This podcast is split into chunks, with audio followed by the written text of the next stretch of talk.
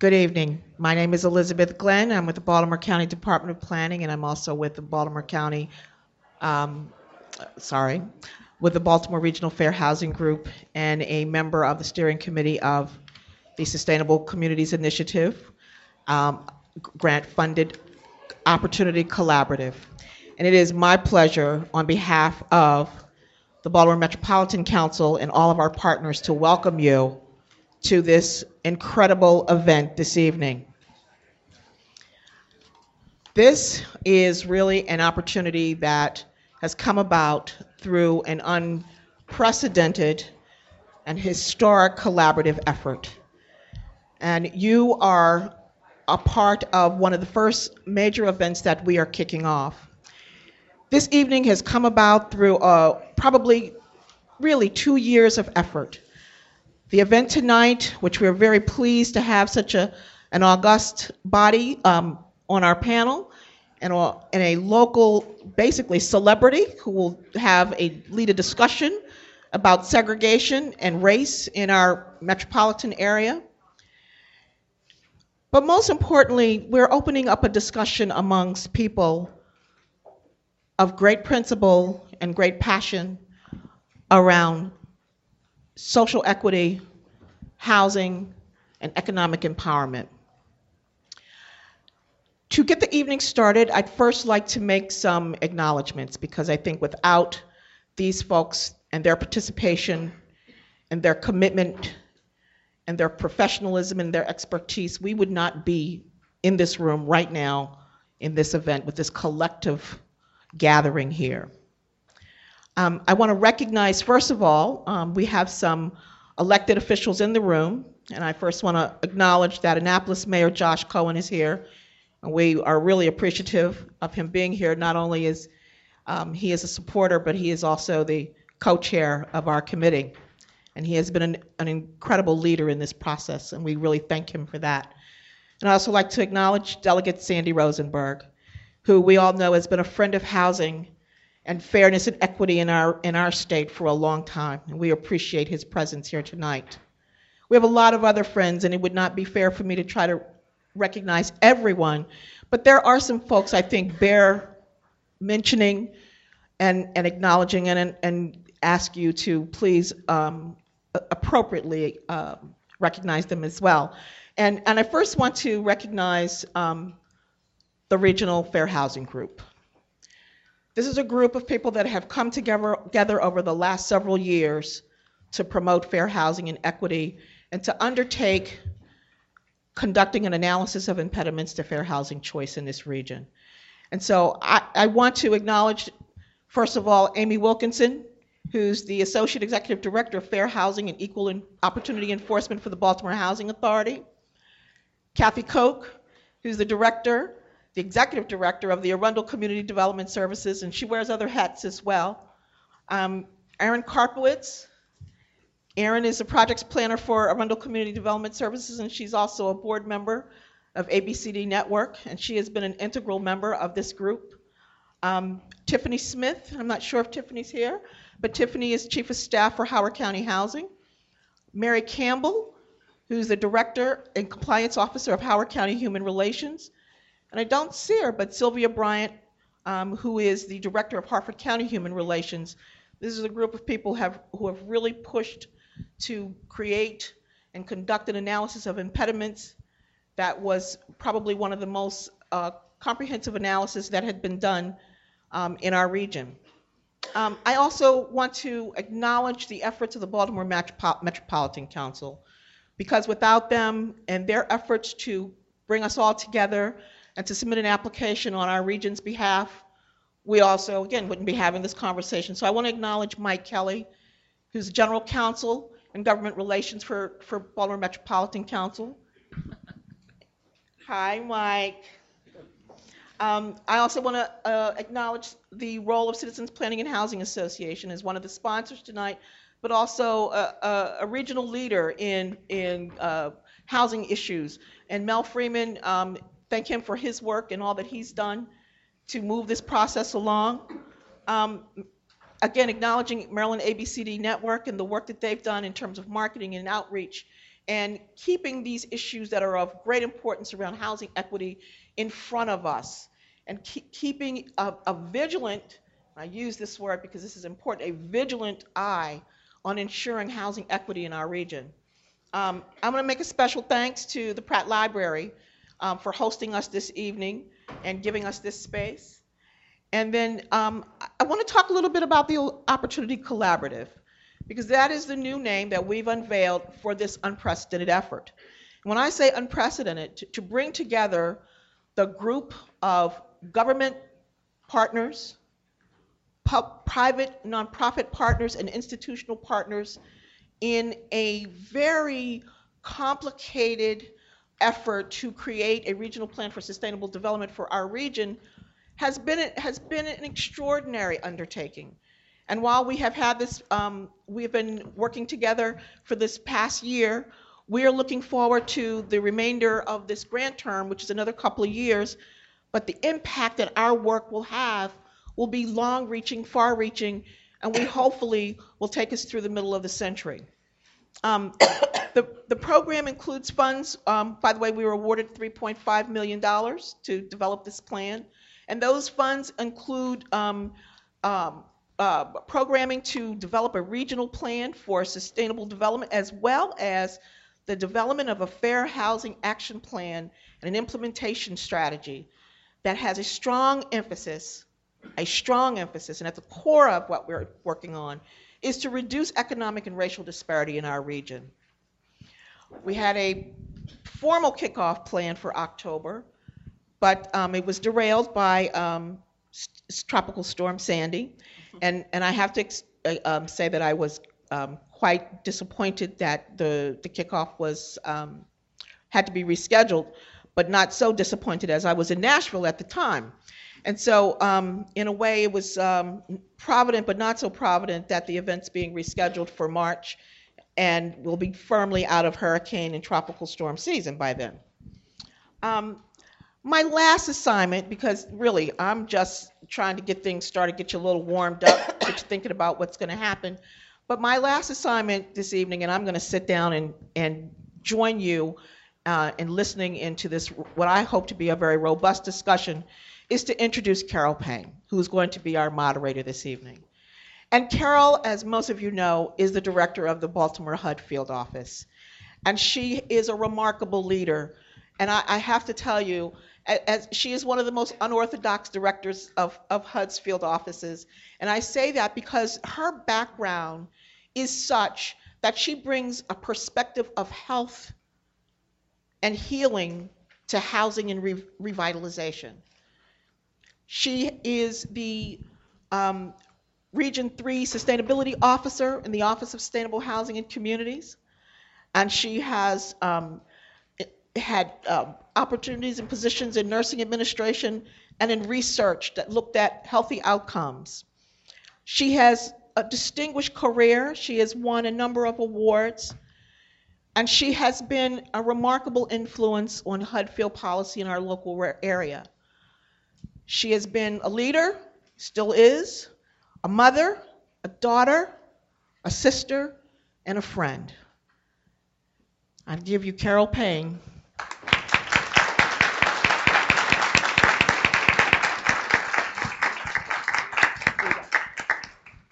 Good evening, everyone. How thrilling it is to be here this evening uh, for this discussion um, I want to just follow up on something that, two things that Liz shared. One, indeed, I am a nurse working in housing, and uh, it has brought with it some challenges because when you're with a housing group and you start talking about health, as David Casey, my colleague uh, over there, knows, people look at you strangely.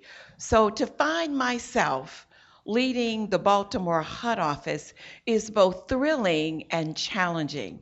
And so I am delighted today to moderate this session around fair housing, which connects everything that we do, whether it is multifamily housing, community development, public housing, all of it is connected by fair housing. And we only need to look around Baltimore City to understand the unique importance and perspective of place, whether it is your community or whether it is the housing and where it is located. So I'm delighted this evening that we will hear from three experts uh, around this issue and what it has meant historically and how that history plays out yet today.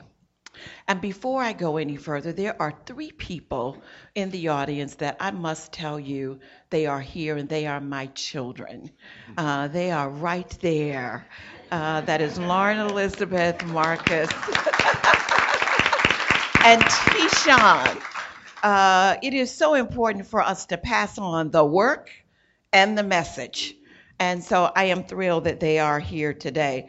Just a lot of thank yous for everyone who is a part of making this happen, but especially the sustainability grantee of the Baltimore Metropolitan Council. I can't tell you how thrilled I was to be a part of presenting the check to them and having the conversation yet again around fair housing and what that means for HUD, but more importantly, what does it mean for the region of metropolitan Baltimore. So please give them a shout out for writing a great application uh, to bring the money to Baltimore.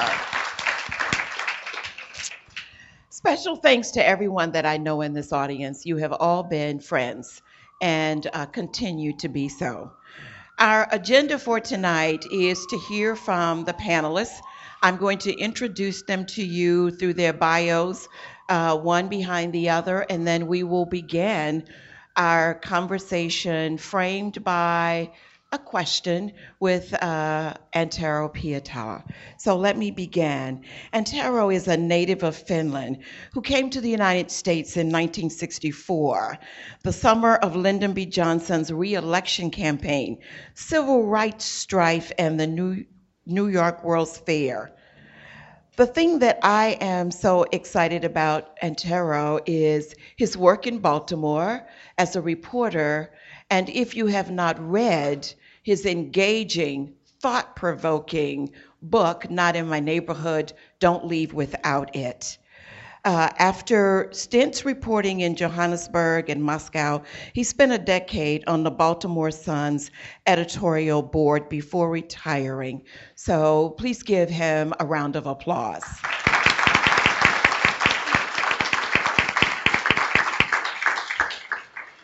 Robert Strupp began this past summer as the new executive director of Baltimore Neighborhoods Incorporated, a great partner for HUD, an organization that has promoted racially integrated neighborhoods since its founding in 1959. Before joining BNI, Rob was manager of systemic investigations at the National Reinvestment Coalition where he promoted policies to foster inclusive communities, prevent housing discrimination, and strengthen the enforcement of fair housing and consumer protection laws. Before that, Rob was the director of research and policy at the Community Law Center, where he worked to combat predatory and deceptive real estate practices. Round of applause for Rob, please. And my colleague at the Housing Authority of Baltimore City, Amy Wilkerson, is the executive, Associate Executive Director for Fair Housing and Equal Opportunity Enforcement for Baltimore Housing, a position she has held since 2001. And in that position, Amy oversees fair housing for both the Housing Authority and the Baltimore City Department of Housing and Community Development. Before coming to the city, Amy served as General Deputy Assistant Secretary for Fair Housing, Equal Opportunity at the U.S. Department of Housing and Urban Development during the Clinton administration. Please, a round of applause for Amy.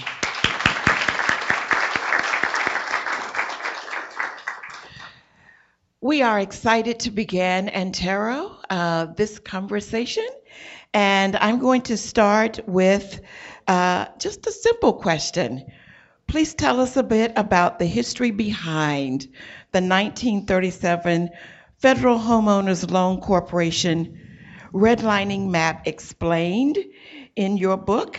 And are there ways we are still living this legacy? And I know that you are going to frame your conversation also around how the federal government uh, was a barrier, barrier during that era.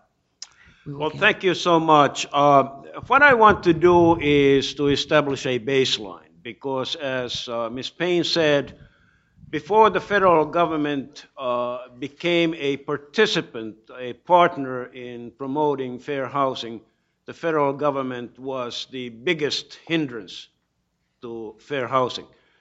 And uh, there's lots of history, and much of the history is in my book, but the turning, there are a couple, couple of uh, landmark uh, dates that I want to run through here.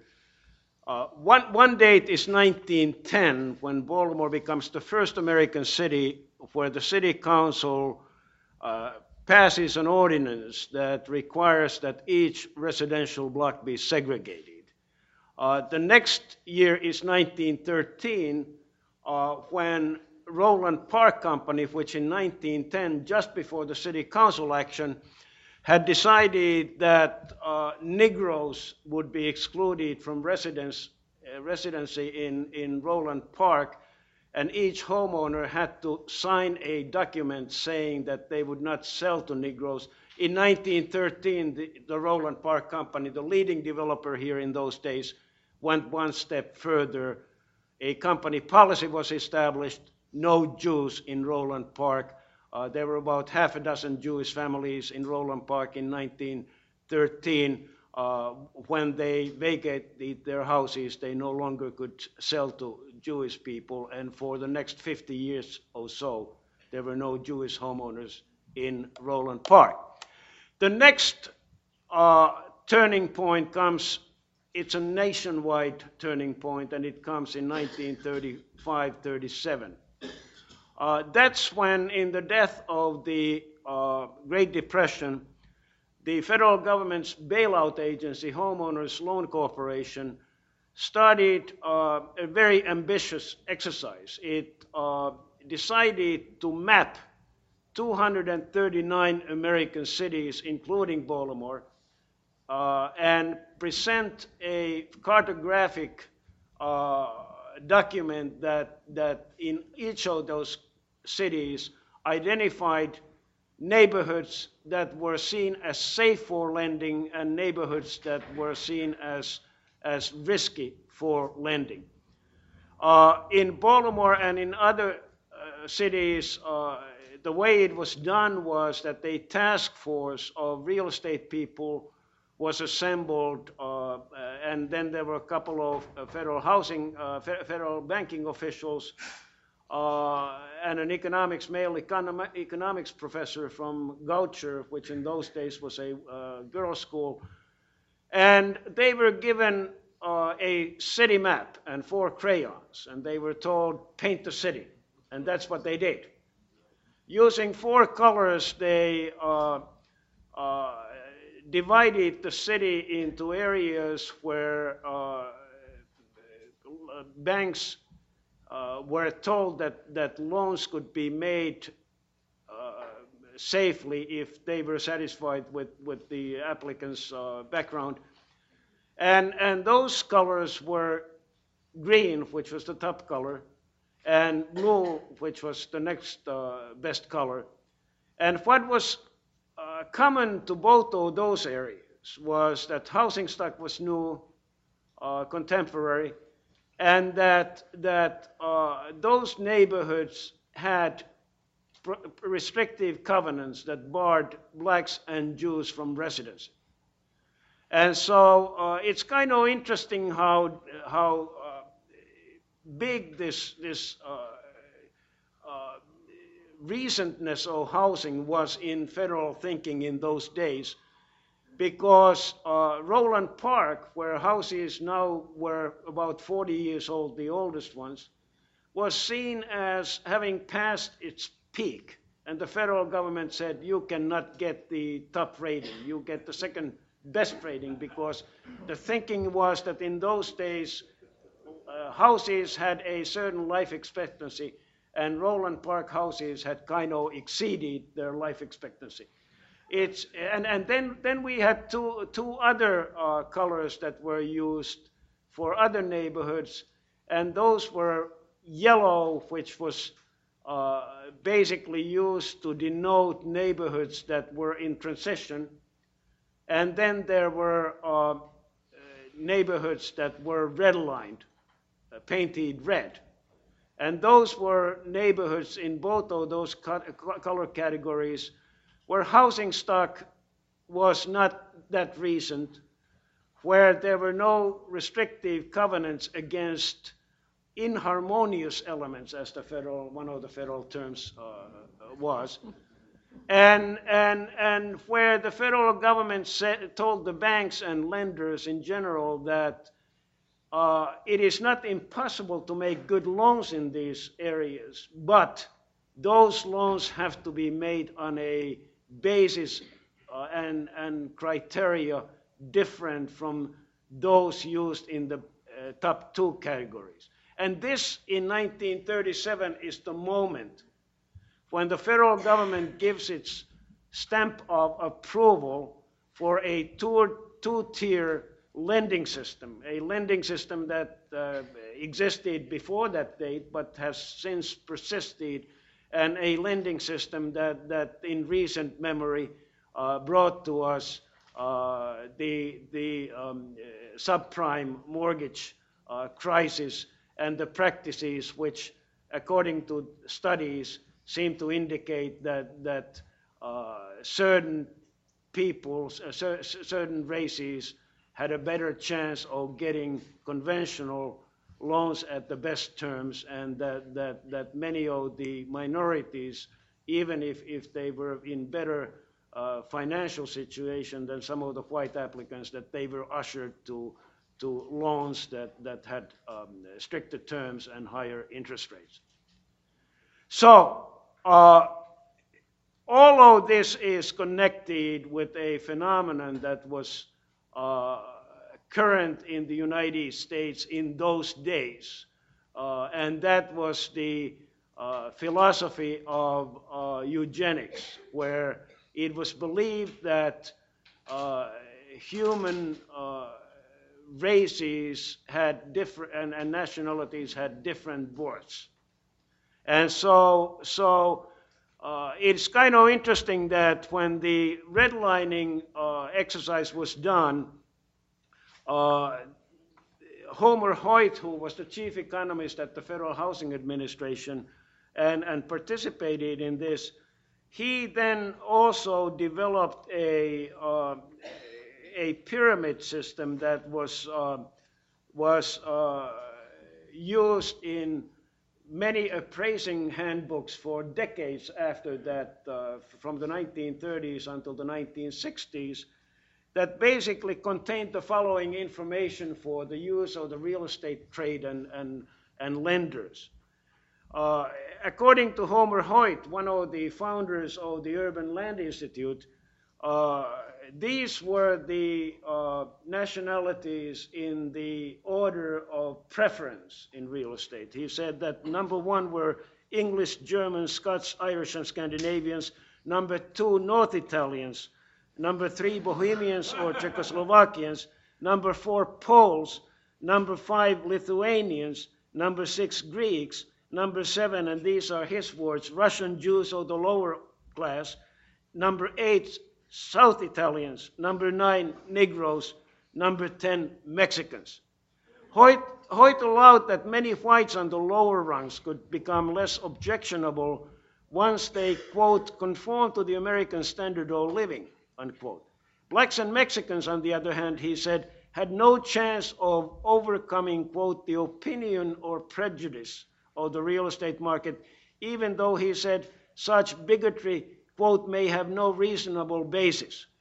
This was just the way real estate operated, he wrote, quote, if the entrance of a colored family into a white neighborhood causes a general exodus of white people, such dislikes are reflected in property values. So, these are the ideas that then formulate federal housing policies. Uh, the Homeowners Loan Corporation uh, uh, uh soon goes out of business, and its, its portfolio is inherited mainly by FHA. And, and, and many of the FHA policies until the 1960s reflected this thinking that was crystallized in redlining and Homer Hoyt. Uh, the next turning point, the first real turning point in bringing the federal government into the ranks of fair housing activists comes in 1948 when uh, there is a Supreme uh, Court challenge of uh, restrictive, racially um, restrictive covenants, and Harry Truman uh, decided to, to uh, involve the government on the side of those who wanted to rid the nation of uh, restrictive covenants, which by that time had be, become the chief instrument for enforcing uh, bigotry. And Henry Truman said in a booklet that was prepared for that case, quote, we must make the federal government a friendly, vigilant defender of the rights and e- equalities of all uh, Americans. Our national government must show the way. And these were the president's words. So, so uh, you can then imagine what happens after 1948. Uh, uh, this is now the uh, time of great upheaval. The, uh, the war has ended. Uh, suburbanization is starting at, at a fast clip. And, and so, six years later, the Supreme Court uh, rules on school desegregation, uh, which then uh, really kicks off the transition, racial transition of American cities and neighborhoods. Um, and, and, and in that uh, context, uh, the Supreme Court's 1948 decision was important that while restrictive covenants as agreements, private agreements, were totally legal, that they could no longer be enforced by courts. So, this in brief is how we got here, and I thank you very much.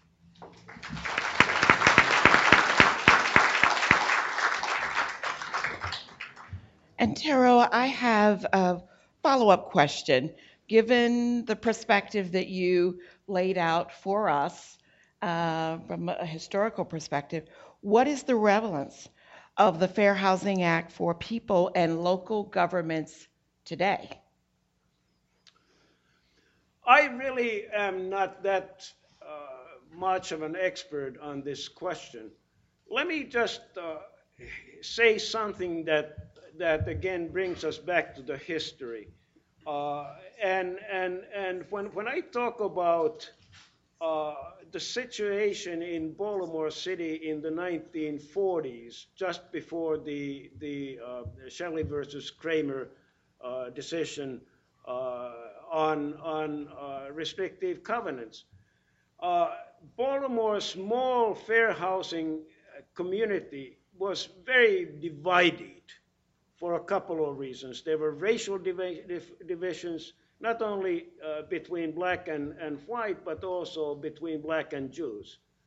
Uh, there was also, uh, and, and, and, and all this really went back to a central disagreement as to what fair housing should be, what the pace should be, who should be players. And I think that when we look at the situation that, that uh, obtains today, particularly in light of the uh, Thompson versus HUD case, we see that some of these same questions are still undetermined, unanswered.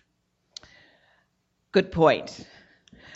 Rob, I'm going to ask you to uh, comment about the maps that you uh, referenced earlier to me. Thank you. First of all, let me just say, I am just truly honored and, and, and in awe of to be up here with all the experts and to be next to Antero here. This, I, many of you who know me know I'm a news junkie and I do a lot of reading, but I could not put this book down. If you have not read this book, uh, I really urge you to pick one up today uh, for yourselves and, uh, and make it a gift for the holidays, what have you, because it is just phenomenal. The, the book, I'm sorry, the map that uh, Antero was speaking of a few moments ago from 1934, 1935, is this map here on your far left in the corner. Uh, and you can see the colors. Uh, and that, is, of course, is the genesis of the term redlining that we all live with today. Uh, to answer part of the second part of your question about the relevancy of that today, the map on your far right over here in the corner is the vestiges of what that was all about because you can still see where we how Baltimore City and region is segregated. It may not be by law, but it is de facto a very we are in a very segregated region. And so the relevancy of what happened and what is outlined uh, in this wonderful book is truly the way we live today, uh, and uh, and and some of the practices and almost the condonation of the way we live today.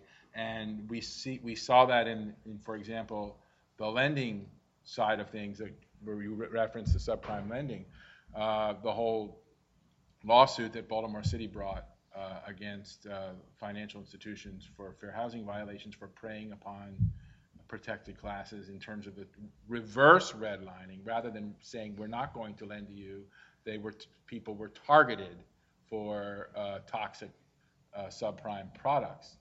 Uh, today, uh, if any of you uh, read the um, Baltimore Sun, there's an op-ed from uh, one of my colleagues at the Maryland Consumer Rights Coalition about the Attorney General's settlements that is affecting all of the states and the five largest banks in this country. The problem with the settlement, among many, is that the information that the state, that the lenders are obligated to provide as to what they're doing is aggregated by state. So all Bank X has to do is say, we did so many millions of dollars of principal reduction in the state of Maryland. But we have no idea where that went, whether it was in Roland Park or whether it was in Patterson Park. We don't know. So how, without deaggregating that information to at least a zip code level, no one knows whether fair housing and discrimination are playing a part in the outcomes of the Attorney General settlement. So th- this history is very relevant to today.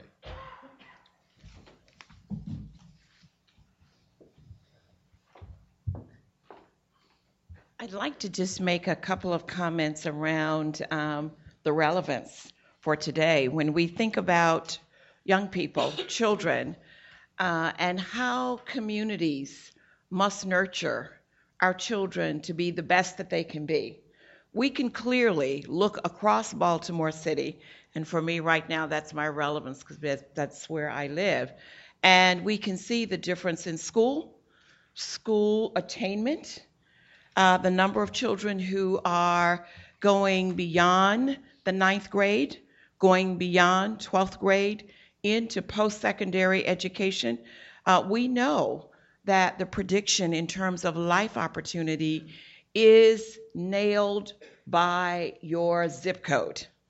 And so the relevance becomes very important when we are talking about school funding.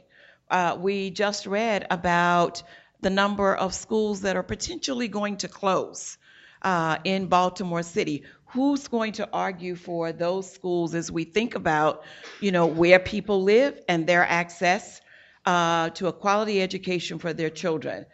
Health indicators. Uh, if you look at the health profiles across the city prepared by the health department, where you live matters. I believe Druid Heights has the lowest life expectancy. It is about 63 years.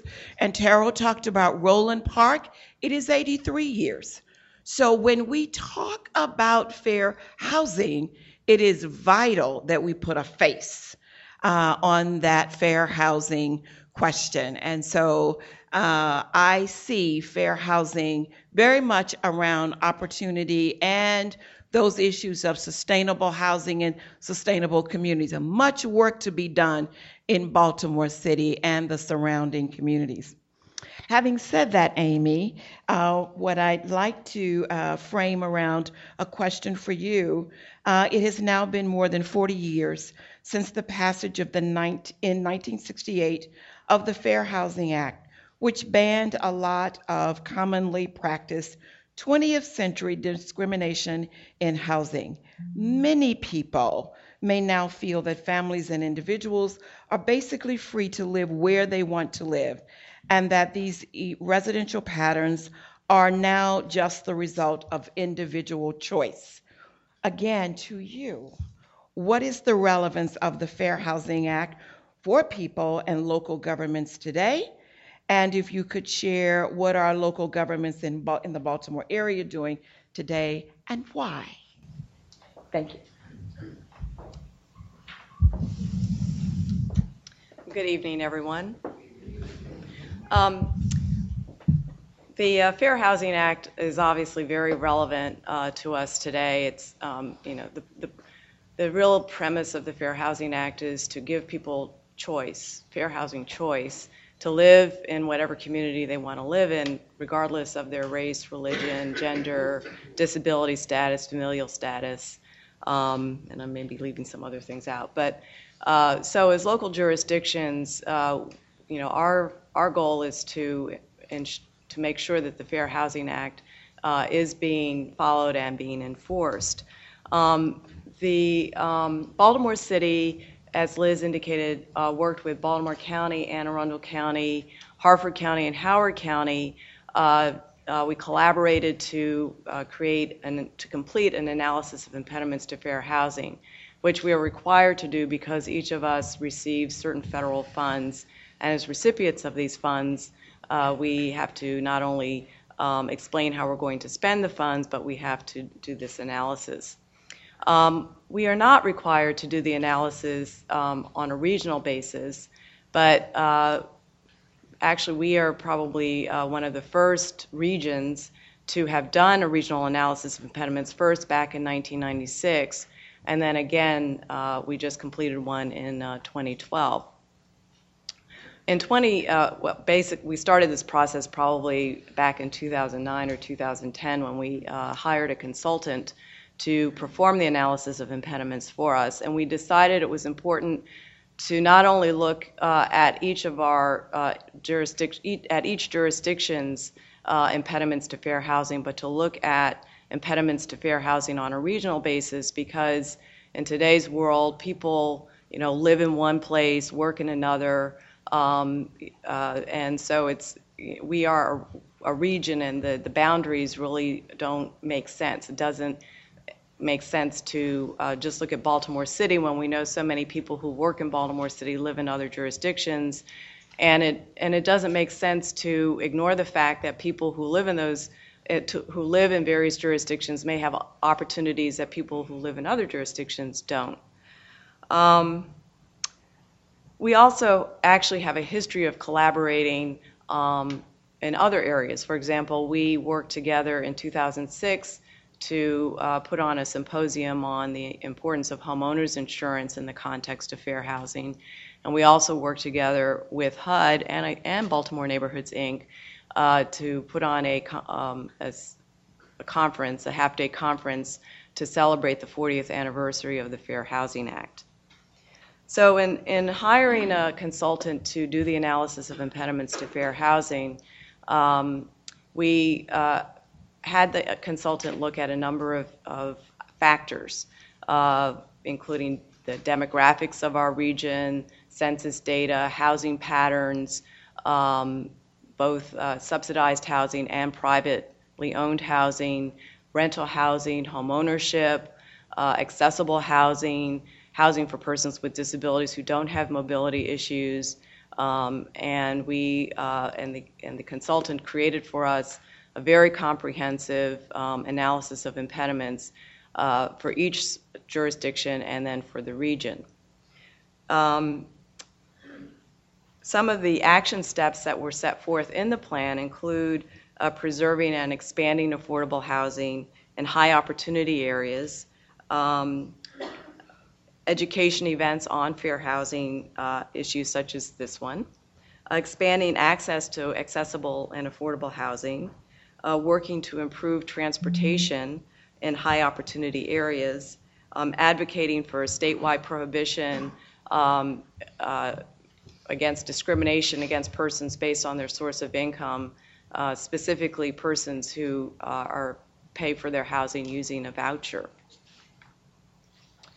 Um, helping people, helping to uh, streamline uh, our voucher procedures um, um, among the various jurisdictions to make it easier for persons who have a voucher to move to another jurisdiction within the Baltimore region, um, and continuing uh, to improve coordination among our various jurisdictions on fair housing issues. We held a public hearing in January on the draft analysis of impediments, which we actually call an AI. Uh, we've received a number of comments from uh, members of uh, the community, and um, and the consultant took those comments and considered them. And uh, it was sort of fortuitous that as we were co- sort of completing the AI process, um, the, the uh, we were also the Baltimore uh, Baltimore Metropolitan uh, Council was working with um, a group of government uh, and nonprofit entities to um, submit an application to HUD for a Sustainable Communities Initiative grant. And so we took advantage of that opportunity to seek funding for somebody to, co- to help uh, to help the region uh, coordinate uh, the implementation plan for the uh, action steps for the regional AI. And uh, we, um, you know, we felt it was important to have such a person in place because each of our, uh, each of us who are representing our jurisdictions have a lot of other responsibilities, and we felt it was important to have one person who could focus on uh, the implementation of the action steps. And we also thought we would take uh, advantage of the opportunity to seek funds through the Sustainable Communities Initiative because each of our jurisdictions has experienced um, a reduction, a significant reduction in funds, uh, particularly our community development block grant funds, which would be a prime source for paying for this uh, person. Um, and so, since we had this opportunity, we took advantage of it. And fortunately, we were successful. We uh, were not able to get the full funding that we sought, and so each of us felt so that it was really important to be able to attract uh, an experienced professional into this position. So we, each of the jurisdictions, contributed additional funds uh, to be able to um, make the position attractive to uh, an experienced professional. And uh, that resulted in our hiring uh, Dan Pontius, who has helped us organize uh, tonight's event and um, has really uh, hit the ground running in terms of helping us to implement, um, to develop an implementation plan and to implement our action steps. Um, one of the uh, one, one factor, one bit of feedback that we received during the hearing was that some some felt that the um, action steps um, didn't include measurable outcomes and, and specific timeframes.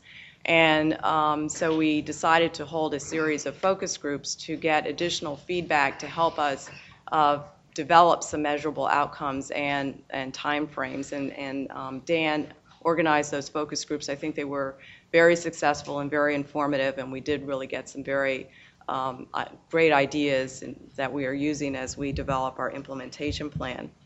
Uh, some of the other uh, um, action steps that Dan has taken is um, he helped us submit comments to the state community development administration on the qualified allocation plan, which is the plan that the state uh, that basically governs uh, low-income housing tax credits and how they're awarded. Um, he um, uh, also has, we have scheduled a meeting with area public housing authorities to talk about uh, how we can streamline our reporting process, which again is the uh, process uh, by which a person who's received a voucher, say in Baltimore City, would move, take their voucher and move to another jurisdiction uh, because we received some feedback that people felt that the procedures are, are, complicated and make it difficult for people to move. And he, he's also, we'll also be discussing other strategies uh, that we might take to help preserve the supply of affordable housing here in the Baltimore region. Um, We're taking steps to partner with uh, local nonprofit entities uh, to apply for federal fair housing, um, to apply to the uh, Federal Housing Initiative Program uh, for funds to conduct education and outreach and enforcement activities, uh, principally uh, testing, uh, to see, to determine if um, the Fair Housing Act is being violated by landlords and perhaps um, lenders. And uh, we're also exploring uh, the best tools that may be used by landlords to identify um, accessible features they may have in their rental properties and to make it easy for uh, people who are looking for, people who have mobility uh, disabilities, uh, who are looking for units with accessible features or units that are completely accessible, making it easy for them to find that information. Um, And we're also working uh, with the, what is now called the Opportunity Collaborative, formerly this um, Sustainable Community Initiative Housing Committee, uh, which is funding a housing study to identify areas of opportunities for housing, transportation, and workforce opportunities. So um, I think I can safely say that um, uh, Anne Arundel County, Baltimore County, Harford County, Howard County, and Baltimore City are all very excited to be working together uh, to promote fair housing and to implement the action steps um, as set forth in our analysis of impediments to fair housing. Great, thank you. Please give our panel A round of applause, please. Thank you so much for sharing on this side of the conversation. It is now about 20 minutes after 7, and it is your opportunity now to engage in the conversation. We're going to have a question and answer period, and I'm looking for mics. Um, Great, okay. Uh, The only comment that I would make before we start is that a couple of areas for me at HUD is to just congratulate the group on the regional AI. Uh, Their work is extraordinary. So on behalf of HUD, please give them a round of applause.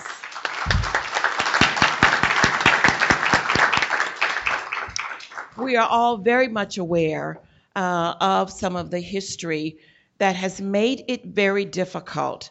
And so to bring the areas, the county execs, their staffs together to really talk about how do we affirmatively further fair housing is just a major accomplishment for the Baltimore metropolitan area. Two areas that I am very concerned about is affordable housing for families. Uh, very, very, very much on my mind, again, as we think about children and what it means in terms of housing and sustainable communities. And then providing fair housing access for the gay, lesbian, trans and transgender, and bisexual community. We now have uh, a rule, but we really need to take an active look uh, at how we make sure that fair housing truly is inclusive. So those are two priorities for me at the Baltimore field office. So now we will begin the questions, and I hope my eyes are good enough to see you so that I can see your hands. The floor is yours. Maybe have people stand. Yes, if you stand, that would help me. Thank you. And in the back, you will be second. The, the mic. I had a question for Antero. Um, I didn't realize until he said it that the uh, concept of eugenics was still alive and well in 1937. Uh, it, it, as I recall, it had a uh, level of strong academic support on a lot of well-known campuses and a lot of writers who one would think would have known better. Uh, and could you comment on that and also comment on um, whether that is sort of the yin and yang of social Darwinism? Well, that's an interest, that's an interesting question, and uh, let me uh, contemporize it a little bit more. Uh, in my mind, and uh, I'm going to make a partisan statement, political, well, it's not a partisan statement, but I'm going to make a political statement. Uh, I think that one of the reasons why the past presidential election was so ferocious as it was was that this was really the last hurrah of uh, eugenics. I mean, there are lots of people who, who, who do not like the president and do not like what's going on in this country, uh, largely for the reasons that, that uh, can be understood in light of eugenics, that there were, uh, which, which preached that, that the ruling class were Anglo Saxons and so on. Uh, and so uh, let me just make the other uh, remark also that as a foreigner uh, coming from Finland, uh, when I looked at the presidential campaign, it was difficult for me to uh, figure out what these issues were all about. And this was also evident in the healthcare discussion. Uh, we were not talking about healthcare. We were talking about states' rights and, and all issues that, that, that went into this picture that I, I, I uh, painted about the 1930s. And so, anybody who wants to read more, there's more in the book. But, but uh, we are truly, truly, um, uh, we have this very complicated heritage and, and, and lots of emotions, and, and that's all I can say about that. Please. If you are queuing for a question, if you would make your way to the line. Okay. Sure, thank you. Um, my question, actually, I want to return to the question that you raised, Carol, um, and that is that you know I repeatedly hear this perception that you know basically poor folks want to live with other poor people. Um, people of one race want to live next to people of the same race and that any attempt that we make to kind of change that natural pattern is somehow social engineering. And so, really, we should just let people live where they supposedly want to live. And so, I guess my question is from a historical perspective, did you see that issue, that argument uh, in the research you did, and how was it addressed? And then for the panel up uh, top, how do we address that today? Well, uh, in, in my book, I talk about how, how all kinds of non housing related issues affect housing patterns. For instance, one of the most contentious decisions that was made that had a direct uh, impact on housing patterns was, was the uh, alignment for, for Metro. Uh, and, and for the same reason, the alignment for light rail has been controversial. In, in Linthicum Heights uh, this year, there was demand that a light rail station be uh, taken, taken uh, out because, because they did not want outsiders in the community. So, uh, and, and, and I know that Director Payne is uh, doing lots of thinking along these lines. Uh, what, the, the transportation question, I think, is, is paramount in so many ways. Let me tell you, I once met a young lady, uh, an African American uh, uh, woman who, who was very typical of the uh, group of people that live in the inner city. She was poorly educated. Uh, she was had had no job prospects until she uh, was able to get enrolled on an apprentice program with the painters union and everything went fine except that one day the painters union said listen now you have to attend our uh, workshops in sykesville. Well there was no public transportation between baltimore and sykesville 25 miles away and so she dropped out of the program and returned to do what she, the only thing that she knew how to do, which was selling drugs. So, I mean, these are questions that, that uh, when we talk about housing, uh, we really quite often are not talking about housing per se.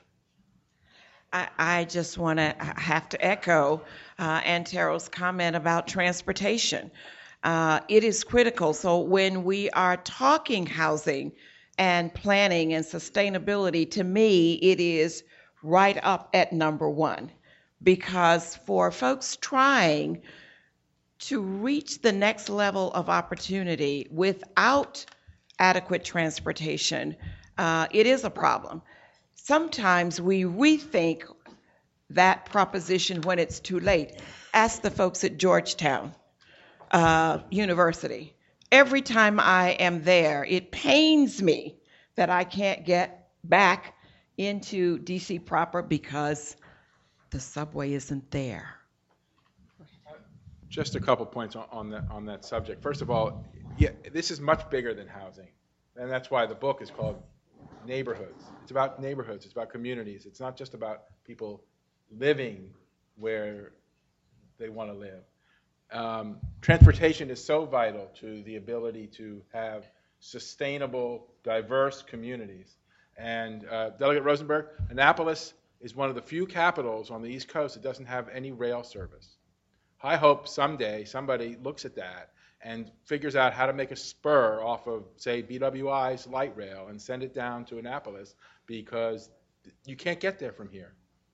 And that's a problem.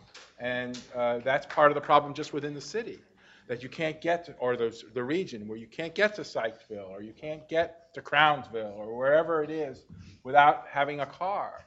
And, but to, Matt, to, to your point, for, I don't, the, we have to re- realize that the idea here is not to force feed integration or force feed people living in different communities. It's to, it's to enable people to live where they choose to live and not to do things to thwart that. And that is what we still have a systemic difficulty with because we don't have the transportation uh, and we don't have the means of affordable housing and work uh, opportunities uh, in communities where people can easily get there. Uh, and so, to yes, there are always going to be people who want to live in the neighborhood they grew up in, whose you know mother and father and sister and aunt live there, and they may be the backup for what they do with their children when they're in, in after school, and so they want to live within certain communities. The idea is that they do that because they choose to, not because they have no alternatives afforded to them to do otherwise. And that is about choice and about equity in our planning uh, process because we do know someone makes those decisions. And so it is about the equity in this conversation. Thank you.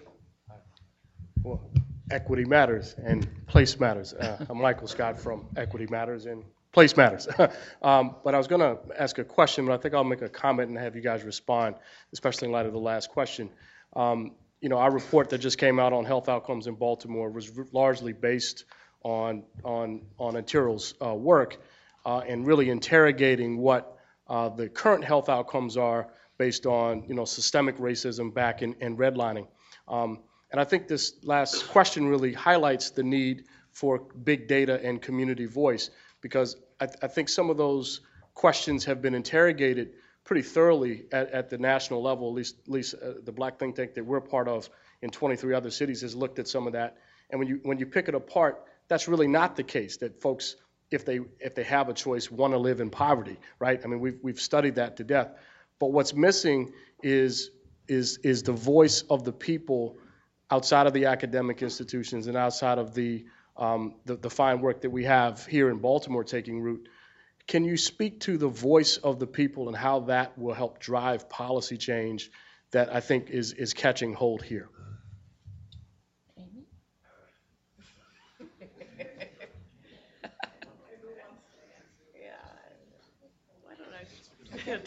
Rob? Oh, no, I, I, I don't know where to begin. I mean, that's such a, a I, I, I really don't. I, I, I mean, it, it is, uh, you're almost leaving me speechless on this one because it, it, it's so complex that there's, there's no one solution.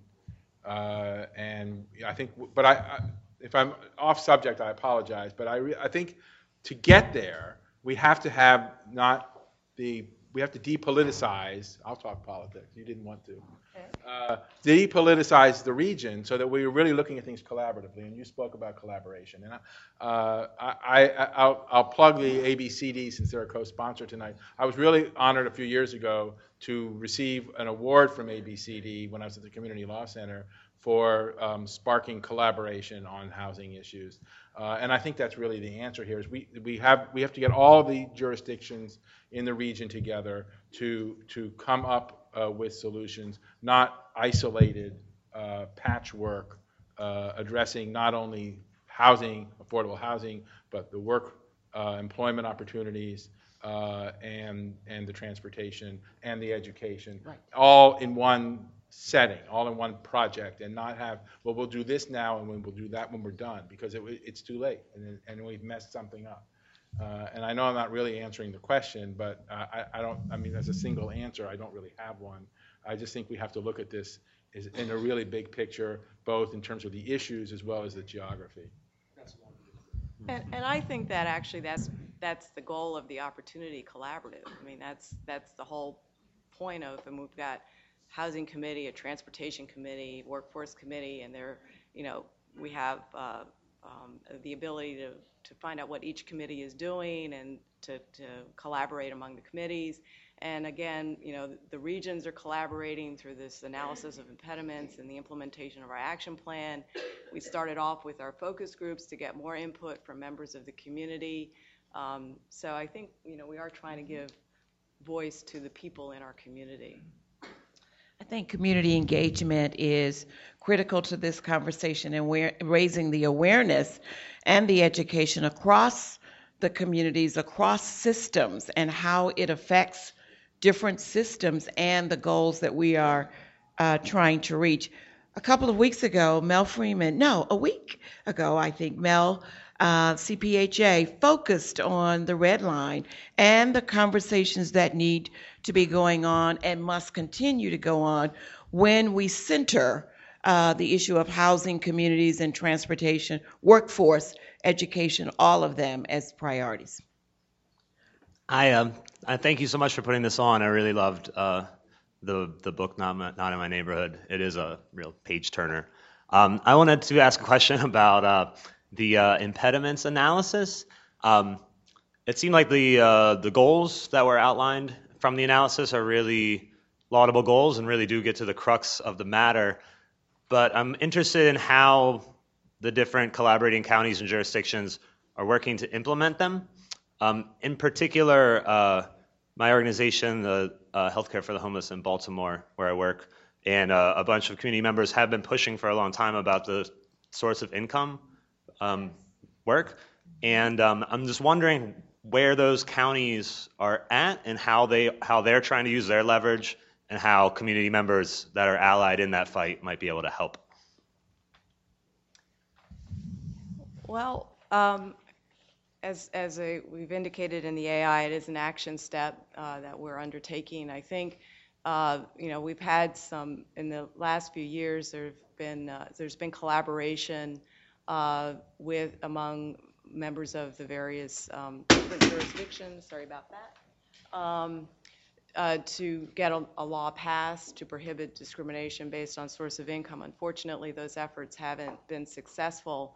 So I think this year we're sort of stepping back and, and looking at perhaps other ways to address this issue, um, perhaps um, having more dialogue with uh, those uh, uh, organizations and individuals who are opposed to the uh, passage of this law, um, maybe having some discussion uh, from those jurisdictions that have already passed the law uh, in terms of, you know, what the impact has been, um, maybe to help, you know, I think overall communication is, is important to help people, to help uh, uh, put to rest unfounded fears and to educate people. Um, and so I think, you know, we've tried one, one approach for a couple of years, and we, we've made a lot of progress, but we just haven't crossed the finish line yet. And so we're going to sort of regroup and figure out if there's some different steps we can take to be successful in getting that law passed. Any other comments before? Okay. Hi, my question's for um, Antero. Um, At University of Baltimore this semester in our History of Baltimore class, we used your book and had a lot of lively discussions around it. Um, And so I just wanted to ask, what do you really feel is the crux of the book? Um, What I got from it was, you know, we learned the history of what happened and why it happened. Do you feel that you- this book will have a positive effect on fair housing, on neighborhoods, just on, in the community, Baltimore City in general?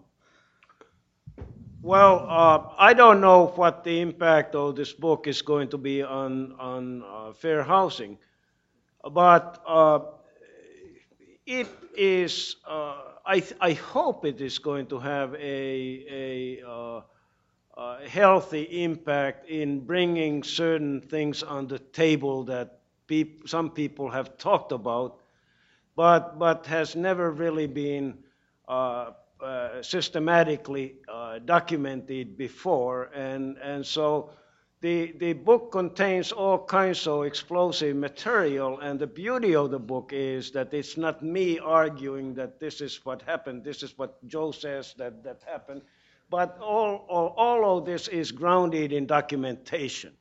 And so, so again, I mean, this is, this is really a baseline, and so um, uh, activists like you then, then take the ball from here and run. Thank you, sir.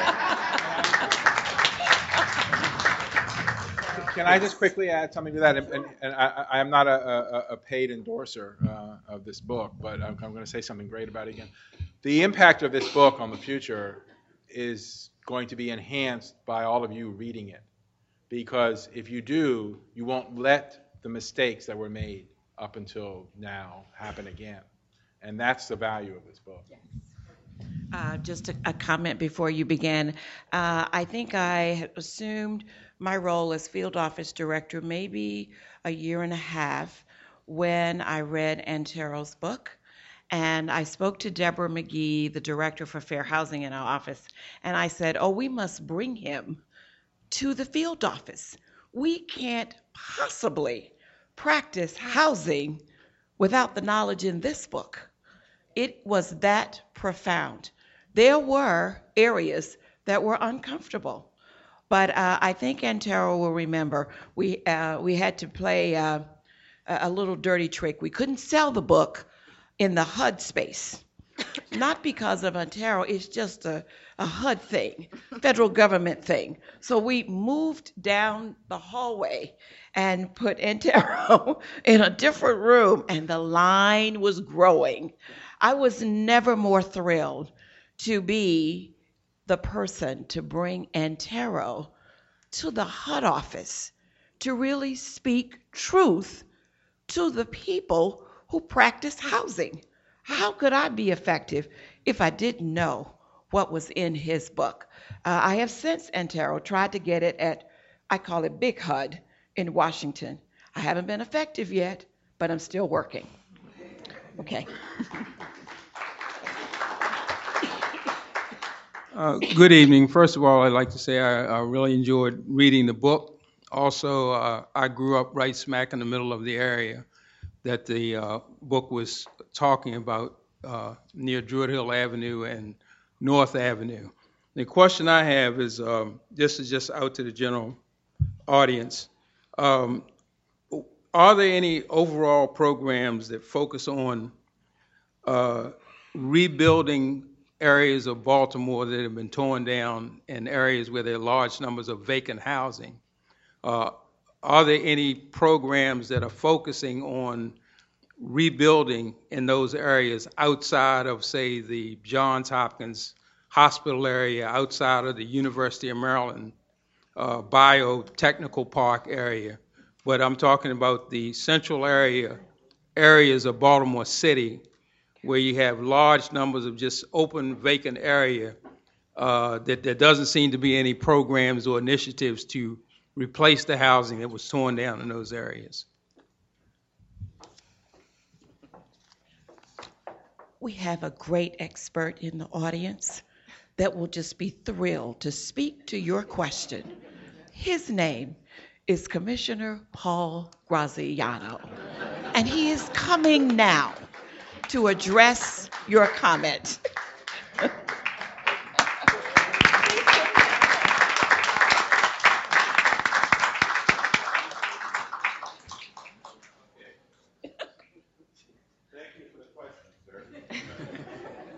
And, uh, uh, and uh, good evening to everyone. And uh, uh, this has uh, been a great discussion, and I'm happy to shed some light on this one particular issue. But I want to commend the panel uh, for their illumination on some incredibly important areas here. But with respect to your specific question about are there programs and initiatives in the city uh, to deal with vacant houses and vacant uh, uh, lots, about a week and a half ago, I think it was, the mayor and I actually had a, a, a major event uh, where there were participants really from all over the city who came, despite the fact it was a cold, rainy day. Uh, we were in the uh, median strip of the 1200 block of Broadway, uh, and we were celebrating the second anniversary of the mayor's Vacants to Value program, which is a six, six-pronged strategy to address vacant housing and vacant land in the city of Baltimore.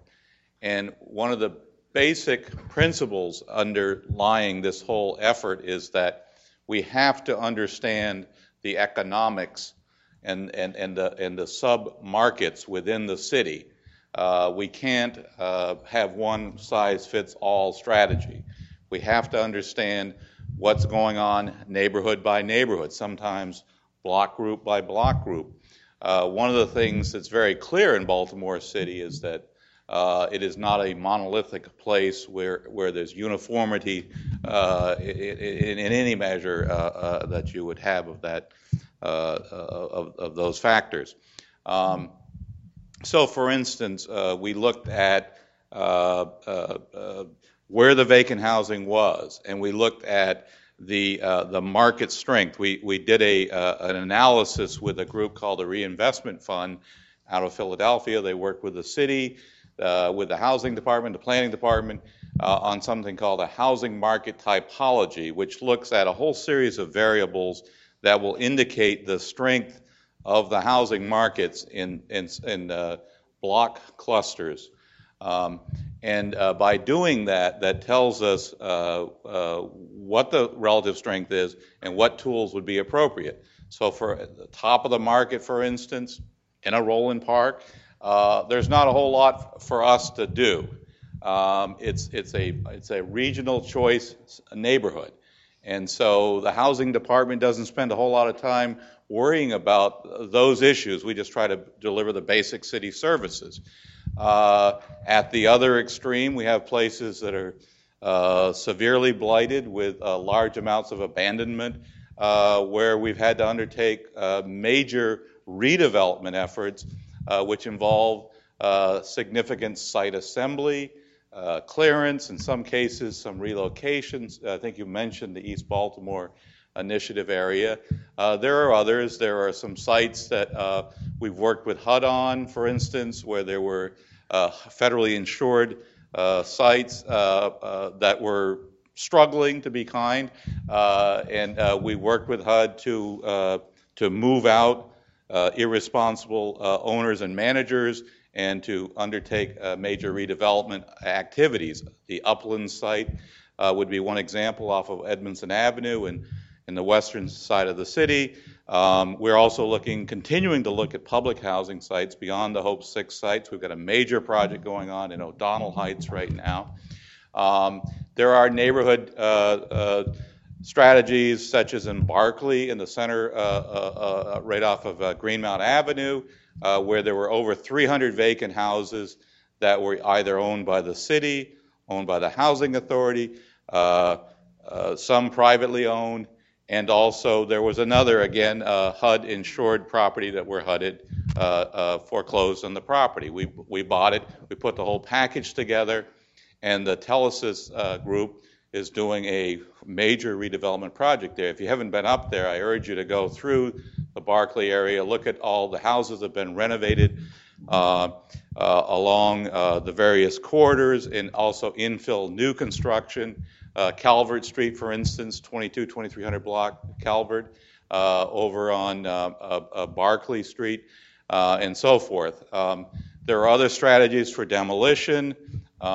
We, the mayor just committed, actually, through the, the Clinton Global Initiative, to address 3,000 vacant properties in the next three years, uh, including 1,500 demolitions and 1,500 renovations uh, of, of long-term vacant properties to bring them back into alignment.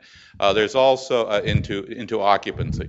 There's also a very active program with community-based groups where adopt a, adopt a lot. There, uh, several hundred properties in the last year. We've actually uh, entered into agreements with community-based groups to take uh, vacant lots, sometimes vacant for years, sometimes because of the demolition work, and convert those into community gardens and so forth. We're doing urban agriculture. You've seen some of that written about, I think, in the Sun. Um, there are just so many different dimensions because there are so many different issues. Um, and uh, the, the bottom line is, in the first two years, we've seen over 800 uh, long-term vacant houses that have been fully renovated uh, and/or where construction is already underway. We're also using some code enforcement tools that are very, very important. Um, and we have uh, close to another 800 properties that have been placed into receivership, which is a court-ordered process, or are in that pipeline to go to receivership. That's a situation where the owner has refused to take on that property. We've gone to court, got a judge to appoint a receiver, uh, and the properties are auctioned off to people who will, in fact, renovate and, and reoccupy. We've seen over $45 million of private investment. That's another critical piece, uh, be, Carol, because with dwindling public resources, we need much more private money. So the key is how do we take our limited public resources and leverage it? We're seeing investors who are coming in and they're saying, I want to invest in these neighborhoods, but I want to know that the city is working with us. So if I'm going to invest in rehabbing 30 houses, I want to make sure the city takes all the property that they own and gets it back out. We've accelerated our disposition process, a six-fold increase in the number of dispositions since we started the program, um, and and so many other dimensions. I don't want to I don't want to um, monopolize here, but um, we have a lot of information on our website, uh, uh, www.baltimorehousing.org. Anybody who's interested could check it out there or give us a call. Uh, we even, even have a Facebook page, but uh, uh, you can kind of uh, check in there. Uh, so there's a lot of dimensions to this, and uh, we can't do it without community-based groups. We've gotten a tremendous amount of support. We can't do it without private investment. As I said, over $45 million already.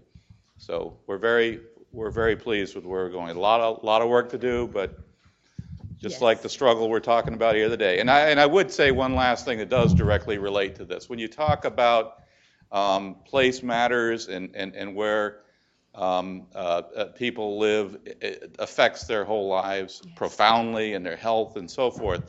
Um, uh, one dimension of choice is giving people the choice to stay where they are, but to improve the place where they are.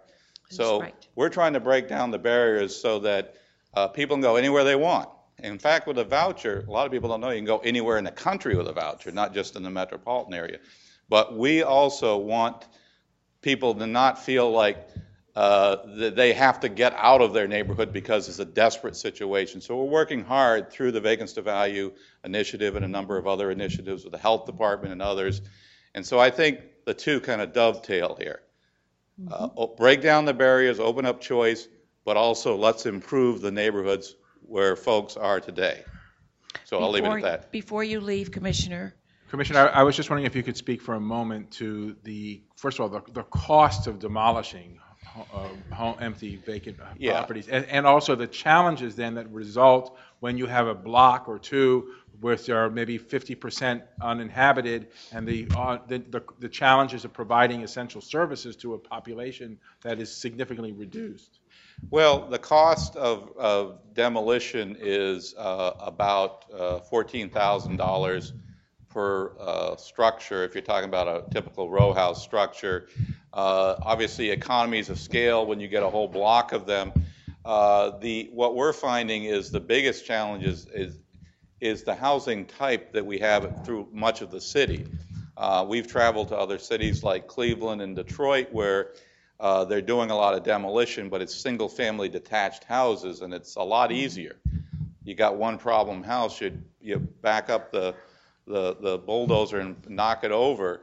Uh, in a row house neighborhood, you, we, we don't want to get into this gap tooth demolition First of all, it's very, very expensive. You have to go in and put, uh, uh, rebuild the wall on both sides. That will more than triple the cost of the demolition of one unit.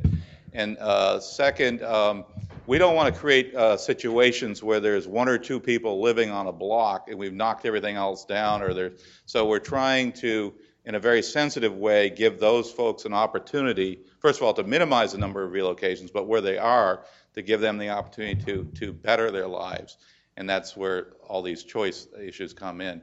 Um, it is, um, in terms of cost, uh, it is actually much cheaper to deliver services uh, if we can sort of consolidate uh, and, and, and, rebuild communities, and also uh, keeping in mind the city has done an analysis that uh, every vacant house cost us at least $1,700 a year just in sort of basic maintenance issues and uh, the extra policing costs, extra fire department, uh, cleaning and boarding issues. So there is a real cost beyond the human cost, and, and every dollar we spend on that is a dollar less for better schools and uh, parks and all that sort of thing. So, Okay. okay? It- It is So now about, is that 10 of 8? I'm going to let you go. I'm sorry. 5 of 8, okay. The four of you are the last uh, to pose questions, and we're going to move through them pretty quickly. Good evening. Um, I'd like to really thank Antero for opening up this conversation, which has been long overdue. Um, you've shed a light on um, systemic institutional problems, and I, I won't label them other than as problems, and every problem has a solution. And unfortunately, the solution set that um, we, as the citizens of Baltimore, would like to see has not been embraced by our decision makers and government. Um, that solution set is about bringing opportunities to our neighborhoods, bringing better transportation, bringing affordable housing, bringing those jobs that we desperately need in our communities. But instead, the investments have gone into particular portions of the city where the people who need those opportunities and jobs and affordable housing don't live. And so they're being forced to leave where they live. And as we all know, people want to stay where they live. But, but the investments aren't being made there. And, and we have in this room some folks who have been systemically involved in that poor decision making. Um, I am thankful that Mr. Graziano is willing now to share information with us. Um, and I think he needs to do more. I think all parts of our government need to become more transparent. Because as we become more transparent, um, we, we, we can help solve some of these issues with them. Um, so my, my question to Antero is, you know, when, when you look at all of the institutions that we have, it's not just housing that has been a discriminatory problem here in the city. Um, and, and we've talked about the transportation. You know, how do we get, you know, I saw Mr. Jay Brodie over here from the Baltimore Development, former CEO, you know, how do we get the investments that we need in our neighborhoods um, to, to bust up the institutional racism and problems that we have? And, and, and you know, how do we get the decision makers to become more responsive to us? Okay. Well, uh, Kim, thank you very much for your question. The answer is very simple organize.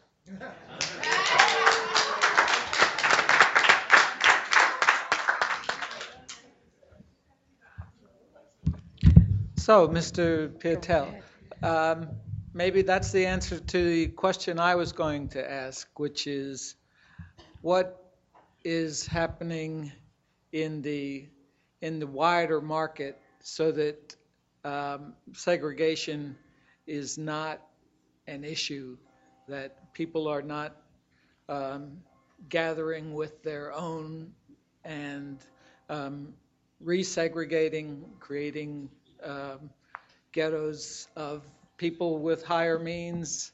Um, you know, we see simulated um, neighborhoods like that on TV, but uh, you don't see too much of that in in Baltimore.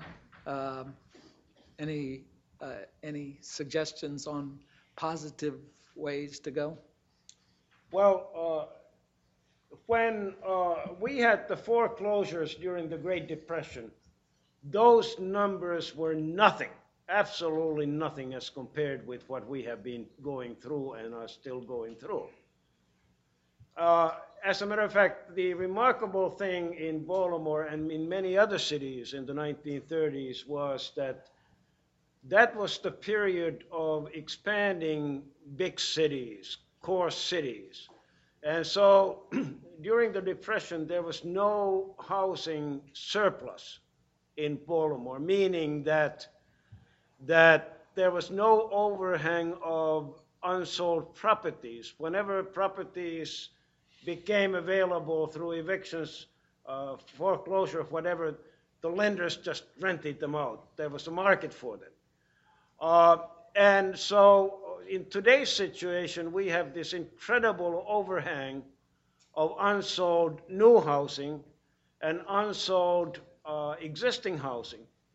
And I don't know how this is going to uh, shake out in the end, but I, I, suggest to you that in a situation that uh, the country finds itself today, uh, yes, there may be um, tendencies that will increase segregation. But at the same time, if you are in the suburbs now in particular, and you get a money offer, you are not going to look at the ethnicity of the uh, offerer too closely or any other, other uh, things. You're just going to sell. And so I think that, that these are some of the uh, things that may be happening in today's America, well, it, it will take some years to, to see how it, it's going to uh, shake out. But at the same time, uh, we are adults here and we know that race is a big uh, question in this country, and, and many other things are, are uh, seen in terms of race. And prejudices exist, and, and they have always existed, and they always will exist. Yes, absolutely. You know, can I just Thank say you, real sir. quick? Baltimore is unique as far as cities that I know of in this respect. 50 years ago, there were a million people. Maybe it's not that unique. There were a million people who lived in Baltimore City. Today, there are 600,000 people that live in Baltimore City. But the housing hasn't been torn down. So you have all that population loss, but all these vacant structures are still out there because nobody's, nothing's been done with them. Uh, and that is where you're talking about the overhang. Uh, we left the overhang. It just we didn't do anything with it as people left. And you know, I think if we can find ways, Commissioner was talking about how we deal with that, then I think that is a, is a, by a part of the solution. Uh, and we just, you know, we have to look at that. I had a an elected official in the city. I, I don't I don't want to name her because I don't know if she'd be comfortable with my quoting her, but she made a really brilliant statement. So I, she probably wouldn't mind. But what she said was instead of trying again to be an 800,000 or a million population city, why don't we just try to be the best 600,000 populated city we can be? And, and, and, you know, it was Mary Pat Clarke. I'm going to stick my neck out. And I thought that was a brilliant statement, okay? Because you all applauded. If you hadn't, I wouldn't have said it. No. I, Thank you. Please. Thank you. Thank you. Uh, I'm embarrassed that I did not know the source of the term redlining. Uh, I had no idea it was a, it was a government uh, program rather than well rather than the work of of um, real estate guys themselves. I'm in the midst of an email conversation with a libertarian relative of mine. I'm not a libertarian.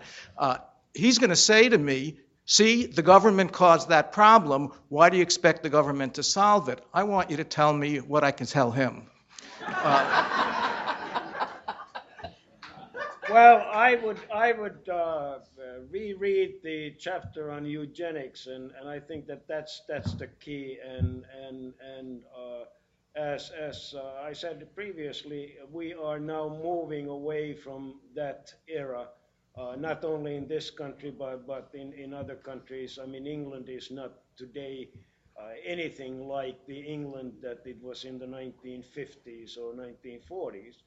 Um, and so, so uh, uh, lots of things are happening, but these are difficult questions. Uh, the 1948 Supreme Court decision did not have any instant impact. It's, it's just accumulated impact that, that dovetails with changes in people's behavior. Thank you. You are the last. What such pressure to be the last person. Uh, thanks, everyone. Uh, my question is it's more, I guess, about accountability and responsibility for agencies. I'm just going to speak specifically for Baltimore since that's where I live and work. As we all know, you know, a lot of agencies are being in the news for mismanaging millions of dollars and albeit, you know, housing, like lead paint, like whatever the case may be. So my my question was, you know, I know there's policies in place, but how are we going to hold, you know, these agencies and other organizations more accountable? And, you know, in terms of making fair housing more more fair, you know, holding landlords accountable for like why are we continuing to subsidize landlords who are known infamous for how having like housing quality standards or payments are getting abated like what are we going to do about like you know all of that. or, or, or, also, too, you know, in, in terms of making fair housing more fair, like fair market rent values for Baltimore based on bedroom size, like one bedroom is $1,000 with all the utilities included. So if I was a voucher holder and I wanted to live in Canton, you know, my voucher is not going to go there. So, you know, how are we going to, you know, make it more, more fair, more equitable among the organizations? I guess. You would ask that question. That's exactly right. And um, I know this room has got recording devices, but I'm just going to go out on it. That is probably the most important question for me. Uh, as those of you who do know me, I anguish every day about every check that is written to every owner whose property is not what it should be. Um, if I had my way, I would change places with Baltimore and be in Washington, D.C., and try to see how I could change that. I'm going to tell you that the housing lobby is strong. There are tools in place. They don't always work as well as Paul and I would like for them to work, but I want you to know from me working hard toward a system that inspects housing to make sure that it meets housing quality standards is my number one priority. And why? Because again, I'm going back to the children. Children live there, and they should have the opportunity to live in the best housing, which should be HUD housing. That's the bottom line. Children living in HUD housing should be living in the best housing. Now, I'm going to give that back to you to say organize, mobilize. If you live in a neighborhood where the housing is bad and you know it's HUD, if you haven't called me, then you haven't taken action. If you if I don't know you because the housing is mine and it's not good housing, you're quiet. That should not be. So my invitation to you advocates, agencies, individuals, pick up the phone, write a letter, write a letter to your congressional delegation. Let me introduce you to a secret. If I get a letter from a congressional uh, individual, whether it's a senator or it's a congressman, I have to answer it in 15 days. Now, I'm not going to tell you what to do with that piece of information. But if I don't have any letters, in the next two weeks, I'll know that you didn't hear me. You didn't hear me. Now, that's, that's my soapbox. Uh, Paul knows it well. Thank our panelists. Um, just a wonderful job.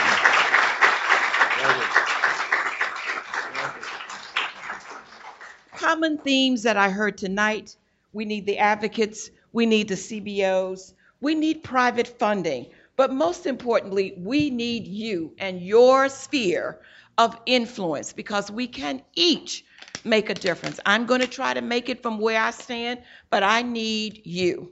If you need an example to know why it is so important to have fair housing and that it does make a difference for Paul and I and Amy and all of those who were in the district court when Judge Garbis approved the HUD Thompson settlement, and you heard the four ladies speak about the change in their lives and their children. One resident spoke of being profoundly depressed living in public housing, moved to a county, and I'm not sure if it was Howard, and she's no longer depressed. She is in school, she is working, and her boys completed high school and are going on to a better life.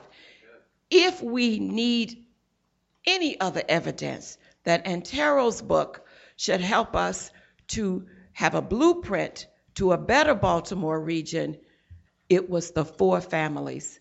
And I ask you to just go online uh, and, and look at the documents around the Thompson settlement. Uh, they're easy to find. Uh, you can certainly go to our website. I think Paul probably has some on his site. You will hear more about Thompson. But the important thing is it started with Miss Carmen Thompson and I believe Mr. Isaacs. Right. Two people who said, enough. So the lesson for today, you have homework. If you don't have Antero's book, you must go buy it. Second, you must read it. Three, if you see housing that is not good housing, you must call me. I'm going to give it to you. JC Shea works with me and he stopped me from giving out my telephone number. So this is the main line 410 962 2520. And we will get you to the right person uh, to manage or address which program area the housing sits in. So I invite you to call me because we are all in this together. If you want a better Baltimore, all neighborhoods must look like Canton, must look like Roland Park. They must not look like Park Heights on the southern end where we have a great deal of struggle. Yes. Okay.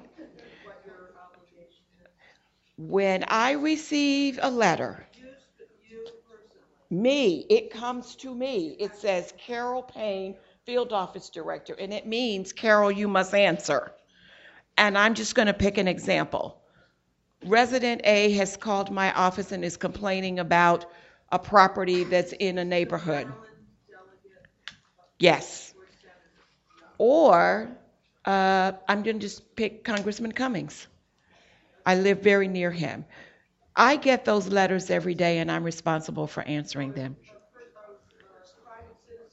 Yes.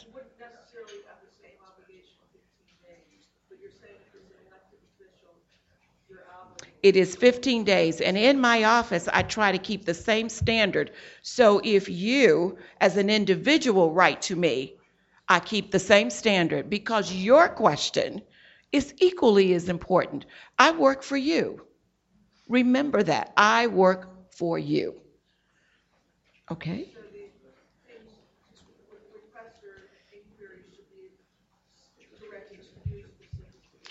You can use my name.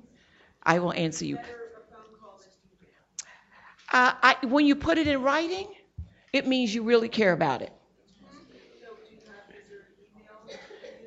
Carol dot B as in boy dot Payne, P A Y N E, at HUD dot gov. You're quite welcome. Thank you so much for coming.